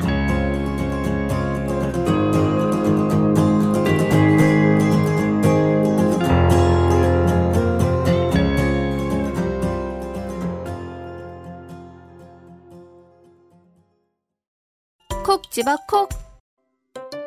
깔끔한 맛의 경기도 김치를 만들기 어려울 땐 콕 집어 콕. 오차 없이 지켜지는 절임 과정, 양념 배합, 저온 발효, 숙성. 정부가 보증한 전통 식품 인증 업체예요. 그러니까 김치가 생각날 땐 콕 집어 콕. 스레드가 늘어서 CPU만 바꿔 쓸 수 없다니 이게 무슨 청천벽력 같은 소리일까요? 맞긴 맞는 말입니다. 당황한 마음을 추스르고 컴스테이션에 전화 주십시오. 초고사양 주류의 시장에서 당신에게 필요한 적당한 스펙을 찾기 위해 최선을 다하겠습니다. 주식회사 컴스테이션 먹어 다시 찾는 로아스웰 맥주 효모. 이걸 왜 먹어 하냐면 내가 고민이 많아서 이것저것 찾아보다가 맥주 효모가 좋다고 해서 배우랑 해외에서 파마랑 다 먹어봤는데 근데 왜 자꾸 라고 말하면 가 되는 거야 이거? 하여간 먹어봤더니 두피랑 모발에 영향을 주는 맥주 효모 비오틴 셀렌이 많아서 그런가 이게 힘이 생기면서 이마선을 따라서 머리가 올라오고 찌는 느낌이 들고 또 알약이어서 냄새도 없고 먹기도 편하고 자꾸 삐삐거려서 말을 못하겠네 하여간 이거 먹어 나면 느낌이 온다니까 XSFM에서 한번 찾아봐. 먹어봐 다시 찾는 맥주 효모 로아스웰. 향후에도 이런 어, 도움이 되는 탐사 보도를 한 언론인들을 좀 많이 만나볼 생각입니다. 네. 네. 뉴스 아카이브예요. 아스트랄 뉴스 기록실 뉴스 아카이브 2018년 5월 23일 밤토끼의 운영자가 구속됐습니다. 사실 그 덕질인이 웹툰 얘기 다뤘을 때도 제가 그쪽 분야에 좀 문외한이라 네. 잘 이해를 못했는데 그것 때문에 그 방송하느라 관심을 가지고 지켜보니까 이 밤토끼라는 이것의 존재감을 좀 알게 되더라고요. 네. 어, 불법 웹툰을 공유하고 있던 사이트입니다. 음. 네이버 웹툰과 레진 코믹스의 고소로 진행이 됐고 부산 경찰청 사이버 안전과에서 운영자를 구속하고 캄보디아에 있던 직원 두 명에 대해서는 지명 수배했습니다. 네. 수법을 알게 됐어요. 이것 때문에. 네. 해외에 직원들을 두고. 그렇죠. 이 불법 웹툰 공유 사이트는 유료 웹툰을 퍼서 무료로 공유하고 광고 수익을 얻는 사이트입니다. 유료 웹툰은 거의 성인 웹툰이 많죠. 네. 네, 근데 그런 것도 어 아무런 제재 없이 그냥 미성년자들도 공개가 되고 있었죠. 그리고 밤토끼 운영자 의 구속은 이후 마루마루를 비롯한 많은 불법 공유 사이트에 대한 폐쇄 및 차단의 시작이 되었습니다. 어, 이어서 정부의 불법 사이트 차단이 개인의 인터넷 사용 정보에 대한 검열이라는 지적이 나왔습니다. 이 문제 때문에 작년에 조금 말이 많았죠. 이에 대한 청와대 국민청원이 20만을 넘겨서 이호성 방통위원장이 답변하기도 했습니다. 네. 답변의 내용은 정부는 개인이 인터넷으로 무엇을 하든 관여하지 않지만 불법 도박과 불법 촬영물에 대한 관용은 없으며 현재의 차단 방식에 대한 국민들의 우려를 인지하여 앞으로 인터넷 규제 수준의 적정성에 대해서 논의하겠다고 답변했습니다. 그렇습니다. 뭐 그거는 이제 제가 그렇게 알게 된 거예요. 그 전에는 해외 도박 사이트 네. 들이 보통 그 동남아시아에 근거지를 두고 실제 근거지는 뭐 수도권입니다만 네. 고용을 거기서 해버리는 거예요. 음. 아예 거기로 넘어오게 개발자들을 시켜가지고 거기서 일을 시키는 거죠. 네. 예. 사업장을 거기 두고 사장님은 뭐 한국 왔다 갔다 하고 네. 예. 그랬던 인력들이 에, 불법 웹툰 같은 공유 사이트 뭐 그러니까 불법 P2P, P2P 사이트 이런 것에도 투여됐다는 사실을 좀 알게 됐어요. 이게 돈이 꽤 되는 모양이구나. 네, 이게 사실 가장 큰 문제는 불법 웹툰이 아니고 불법 촬영물의 공유였죠. 네. 이게 이제 이 불법 촬영물 공유의 문제에 대한 심각성을 국민들에게 일깨우는 동시에 또 하나의 문을 열어젖혔죠. 한국이 이것 때문에 민주화가 잘 된 나라치고는 너무 말도 안 되게 개인 정보에 대한 검열이 심하다라는 음. 것. 네. 실제로 지금 그러하고 이번 정부 들어와서 그렇고 방통위원장의 얘기에 대해서 많은 사람들이 불만을 가졌던 건 그럼 어, 논의하는 동안 앞으로 계속 이렇게 두겠다는 거네. 음. 진보적이라고 하더라도 인권에 집중을 하고 있는 단체냐 아니면은 넷상에서 일어나는 일들 온라인상에서 일어나는 일들에 대한 진보를 지향하는 단체냐에 따라서 의견이 확 갈리는 문제였습니다. 네. 네. 그렇고 강제동원 피해자 얘기요. 그렇습니다. 2012년 5월 24일입니다. 대법원에서 일제의 강제동원 피해자들에 대한 일본 기업의 손해배상 책임을 인정하는 첫 판결을 내렸습니다. 작년에 이슈가 되었기 때문에 이 소송의 역사가 10년이 넘었다는 것을 모르시는 분들이 많습니다. 네. 역사는 1997년부터입니다. 10년이 뭐야? 20년이 넘었네요. 네. 강제징용 피해자인 고 여운택 씨와 신천수 씨가 한국과 일본의 시민단체의 도움을 받아서 오사카 지방재판소에 친일본 제철과 일본 정부를 상대로 손해배상과 미지급금을 달라는 손해배상 소송을 했습니다. 네. 여운택 씨 같은 경우에는 해방 이후에도 이 신일본 제철 사무소를 가가지고 밀린 임금 달라고도 여러 번 요구도 하시고 하셨더라고요. 그리고 2001년에 이 소송에서 패소했고 항소는 기각되어서 2003년에 원고 패소 판결이 확정이 되었습니다. 그러자 여운택, 시- 신천수, 이춘식, 이종철, 김규수 씨는 서울중앙지법에 다시 소송을 냈습니다. 그리고 08년에 한국 법원에서도 원고 패소 판결을 했고 항소를 기각했습니다. 이 중 네 분의 피해자는 다시 항소를 했고 2012년 5월 24일에 대법원에서 원심을 깨고 재판을 다시 하라고 서울 고법으로 환송, 환송했습니다. 그리고 2013년에 서울 고법에서 피해자 한 명에게 1억씩 배상하라는 판결이 나왔습니다. 어, 신일본 제철은 대법원에 다시 상고했고요. 2016년 윤병세 전 외교부 장관이 대법원에 이 소송의 개인 청구권은 한일 청구권 협정을 통해서 해결이 됐다는 의견서를 제출했습니다. 그리고 2018년 이 소송을 청와대에서 논의했고 재판거래 대상으로 삼았다는 진술이 나왔습니다. 예. 올해는 외교부에서 이 사건의 판결 선고를 늦추자고 의견을 냈고 그 의견을 낼 때 박근혜 전 대통령의 허락을 받았다는 그 박 전 대통령이 그게 낫겠네요라고 답했다는 박준우 전 청와대 정무수석의 진술이 보도가 됐죠. 그리고 2018년 10월 30일 대법원 전원 합의체에서 피해자들의 승소로 재상고심의 판결을 확정했습니다. 어, 그러나 소송을 냈던 피해자 4분 중 3분은 이미 돌아가신 후였습니다. 네. 20년이 됐다는 사실을 사실 그 단신을 보도하는 언론이 그걸 다 얘기할 틈은 별로 없습니다. 네. 이유는 여러분이 아시는 대로입니다. 아베가 배상하지 말라고 설명회를 열었고요. 네. 올해 1월에 법원은 신일 철주금의 국내 자산 압류를 승인했습니다. 그리고 역시 1월에 일본은 외교상 양자 협의를 통해서 이 문제를 해결하자고 정부에 요청을 했는데요. 한국 정부예요. 네, 한국 정부가 응하지 않았습니다. 어, 그리고 일본은 반도체 세척에 필요한 고순도 불화수소, 불산의 수출을 막으면서 위협을 했었죠.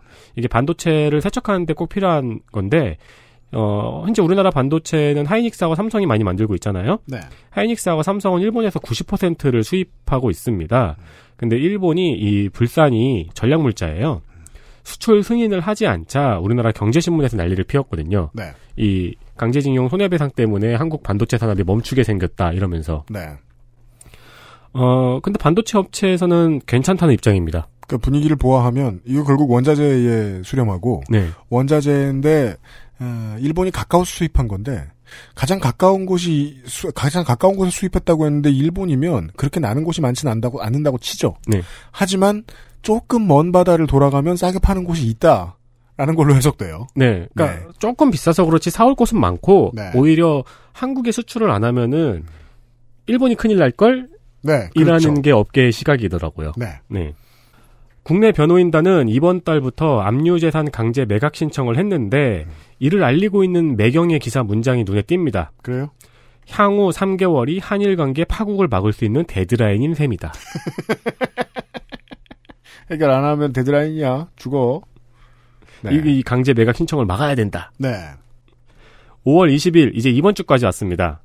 일본 정부는 이 문제를 놓고 3국의 위원을 포함한 중재위원회를 한국에서 개최하자고 요청한 상태입니다. 그렇습니다. 강제 동원 문제 하나만 가지고 중재 회부를 요청했고 여기에 한국 정부가 응하면 한국이 불리할 거다라는 얘기를 자꾸 하고 어, 혹은 경제지에서는 빨리 응해서 뭐 잘해주든가 이런 식으로 얘기를 하는데 모르겠어요. 이런 의견이 나온 적이 있는지는 모르겠지만 삼국에서 중재위를 만들자며요. 네. 그러면 삼국의 의견을 받을 거 아니에요. 네. 그러면 뭐 하러 강제 저 징용과 관련된 이 법적 배상이 잘못됐다 이 문제만 뭐하러 다룹니까? 다른 문제를 같이 껴낼 수도 있잖아요. 음. 그러니까 뭐 위안부 문제, 네. 원폭 피해자 문제, 뭐 사할린 동포 문제 이런 것들을 함께 중재에 맡기자고 껴버릴 수 있어요. 네. 정치적으로 얼마든지 그런 방식을 동원하면 일본이 원하는 패턴으로는 나오지 않을 것 같, 같거든요. 제 생각에는. 네. 네. 근데 청구권 협정의 틀은 그러면은 넘어서게 되는 측면이 있고 뭐 골치가 아픈 문제긴 합니다. 예. 어, 2012년에 뉴스를 전해드렸지만 사실은 100년 된 이야기였습니다. 네. 예.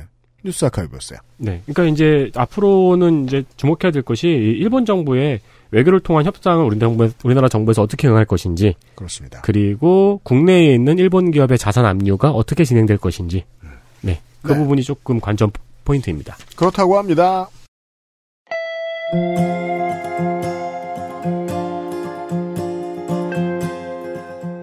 아, 319회 토요일 순서에 권진환 기자하고 함께 했습니다. 오늘은 요양보호사 얘기도 요양보호사 얘기입니다만은 일단은 어르신들이 가시면 무슨 생활을 하시는가. 예.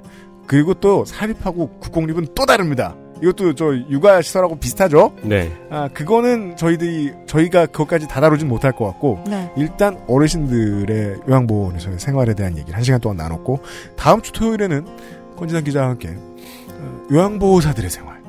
아마 들으시는 내내 도대체 왜 시스템이 그렇게 굴러가는데 라는 음. 질문을 계속 하고 싶, 하고 싶으셨을 거예요. 네. 그것을 알아보려면 요양보호사의 노동 조건이나 상황들도, 시스템이 어떻게 굴러가는지도 알아야 되겠죠. 네. 네. 그리고 안에서만 볼 수 있는 디테일들도 다음 주 이 시간에 다시 한번 얘기를 해보도록 하겠습니다. 네. 어, 다음 주 토요일에 권진환 기자하고 다시 인사를 드리겠고요. 어, 저희들은 이번 주 수설 마무리 짓겠습니다. 권진환 기자 수고 많으셨습니다. 아 감사합니다. 네, 다음 주에 뵙기로 하겠고요. 유승균 PD하고 윤세민 에디터였습니다. 듣느라 수고 많으셨습니다. 안녕히 계십시오.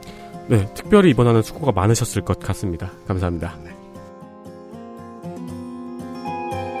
XSFM입니다. I D W K